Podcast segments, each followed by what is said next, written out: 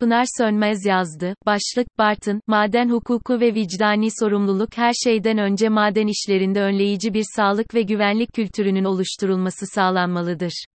Bu husus ise madenlere iyi ilişkin cezai, hukuki, vicdani sorumlulukların yerine getirilmesi üzerine kuruludur. Apuzun bir gece. Geçmiş olsun Bartın. Bartın'la birlik, beraberlik, dayanışma zamanı. Dualarımız sizinle. Madene ilişkin güvenli koşulların gerçekleşmesine yönelik uluslararası standartların tastamam uygulanması artık hakikat olmalı. Toplumsal alanların önemli bir görünümü olan madenlere ilişkin rasyonel karar verme ölçütlerini belirlemeyi teminen madenle ilgili yasalara ve anlayışa değinmekte fayda var. Montesquieu'nun 20 senede yazdığı Kanunların Ruhu üzerine adlı şaheserinde dile getirdiği üzere, nihayet, kanunların kendi aralarında da bağlar vardır, kökenleriyle, kanun koyucunun amacıyla, üzerine inşa edildiği olayların sırasıyla da bağları vardır. Kanunları bütün bu açılardan incelemek gerekir. Maden hukuku üzerine dünyada maden hukukunun ortaya çıkışı 17. yüzyıla rastlamaktadır.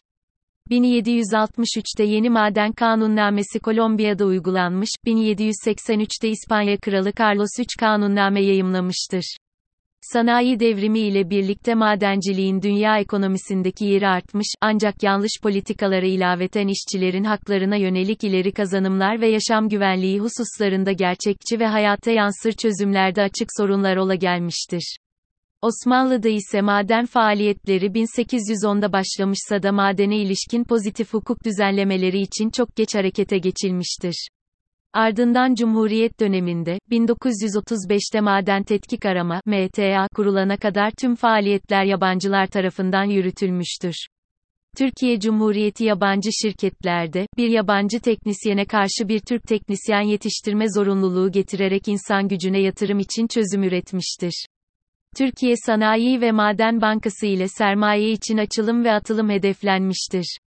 Ötesinde, 1932'de Sanayi Ofisi ve Sanayi Kredi Bankası kurulmuş, işte Sümerbank'ın temeli de bu sahiplerle atılmıştır. Hatta birinci 5 yıllık kalkınma planı başarılı olunca, ikinci 5 yıllık kalkınma planında yatırımların %44'ü maden sektörüne ayrılmıştır. Türkiye için madenler hep önemli oldu bununla birlikte hukuki düzenlemeler, sorumluluk bilinci ve neticeler tartışıla geldi. 5510 sayılı Sosyal Sigortalar ve Genel Sağlık Sigortası Kanunu'nda madenlerde çalışan işçilere yönelik koruyucu tedbirler mevcutsa da önemli olan bizzat uygulamadır. Yasalar ve sorumluluklar o günlerden bu yana yasal gelişmeler neticesinde, bugün maden işletenler hakkında idari, cezai, hukuki sorumluluklar için özel düzenlemelerin yanı sıra medeni kanun, borçlar kanunu, ceza kanunu ve iş kanunu ilgili hükümleri geçerlidir.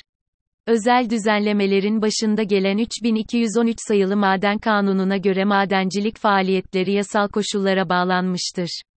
5510 sayılı Sosyal Sigortalar ve Genel Sağlık Sigortası Kanunu'nda madenlerde çalışan işçilere yönelik koruyucu tedbirler mevcutsa da önemli olan bizzat uygulamadır. Madene ilişkin hukuki sorumluluk, tehlike sorumluluğu kapsamında değerlendirilmektedir. Bu ne demektir? Hukuki sorumluluk, bir kimsenin hukuka aykırı davranışından dolayı verdiği zararın tazmin edilmesi zorunluluğundan doğar. Söz konusu tanıma göre, kusursuz dahi olsa zarara sebep olan menfaat sahiplerinin tehlike sorumlulukları vardır.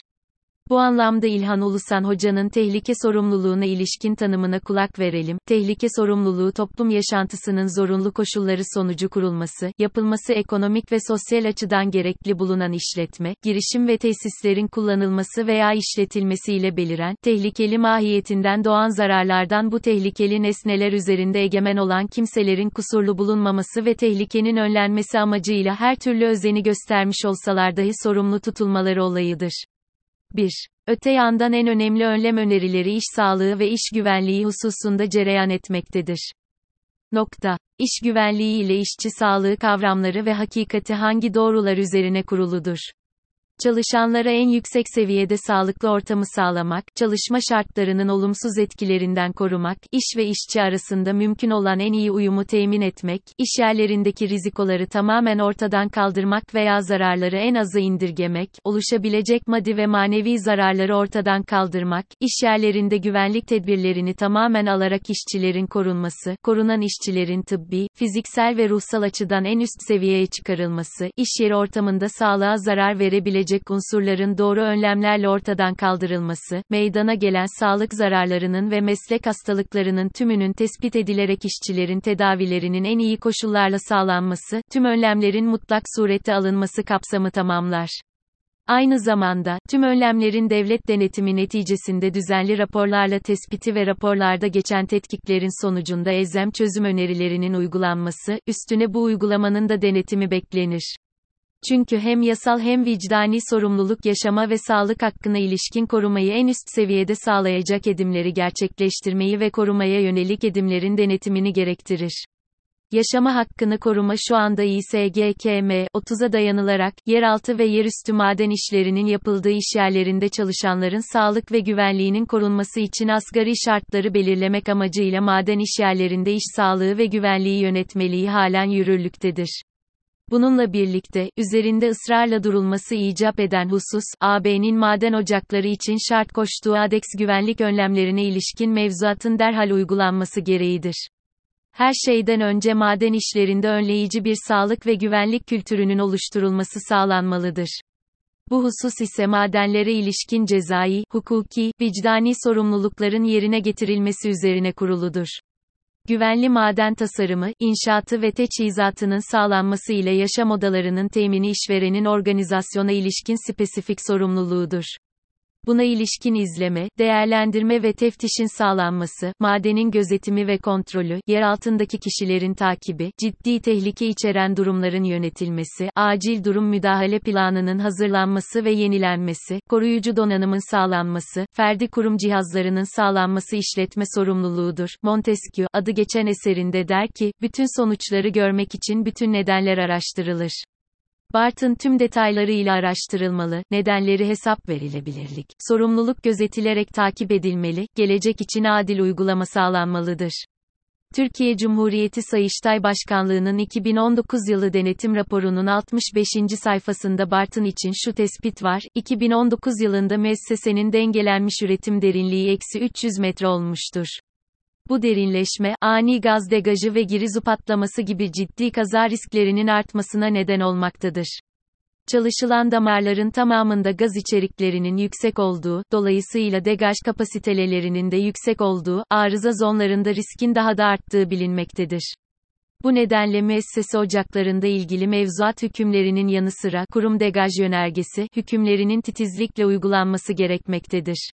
Şimdi bu tespitler ve önlem önerilerine ilişkin hangi işlemlerin yapıldığının ve maddi gerçeklerin açıklık ve şeffaflıkla dile getirilmesi uygun olacaktır. Aksi takdirde, Soma'dan Bartın'a sirayet eden acı sonuçların tekerrürü kaçınılmazdır. Hep hatırlanmalı ki, devlet politikasının davranışı, uygulamayı, önlemleri, sorumluluk bilincini şekillendirdiği gerçeği bilhassa madenler için geçerlidir. Sosyal haklara dikkat çekmek, tüm bir ülkenin birlik, beraberlik, dayanışma içindeki sorumluluğu, kamu bilinci ve adalete dayalı gücüdür. Bartınlıyız.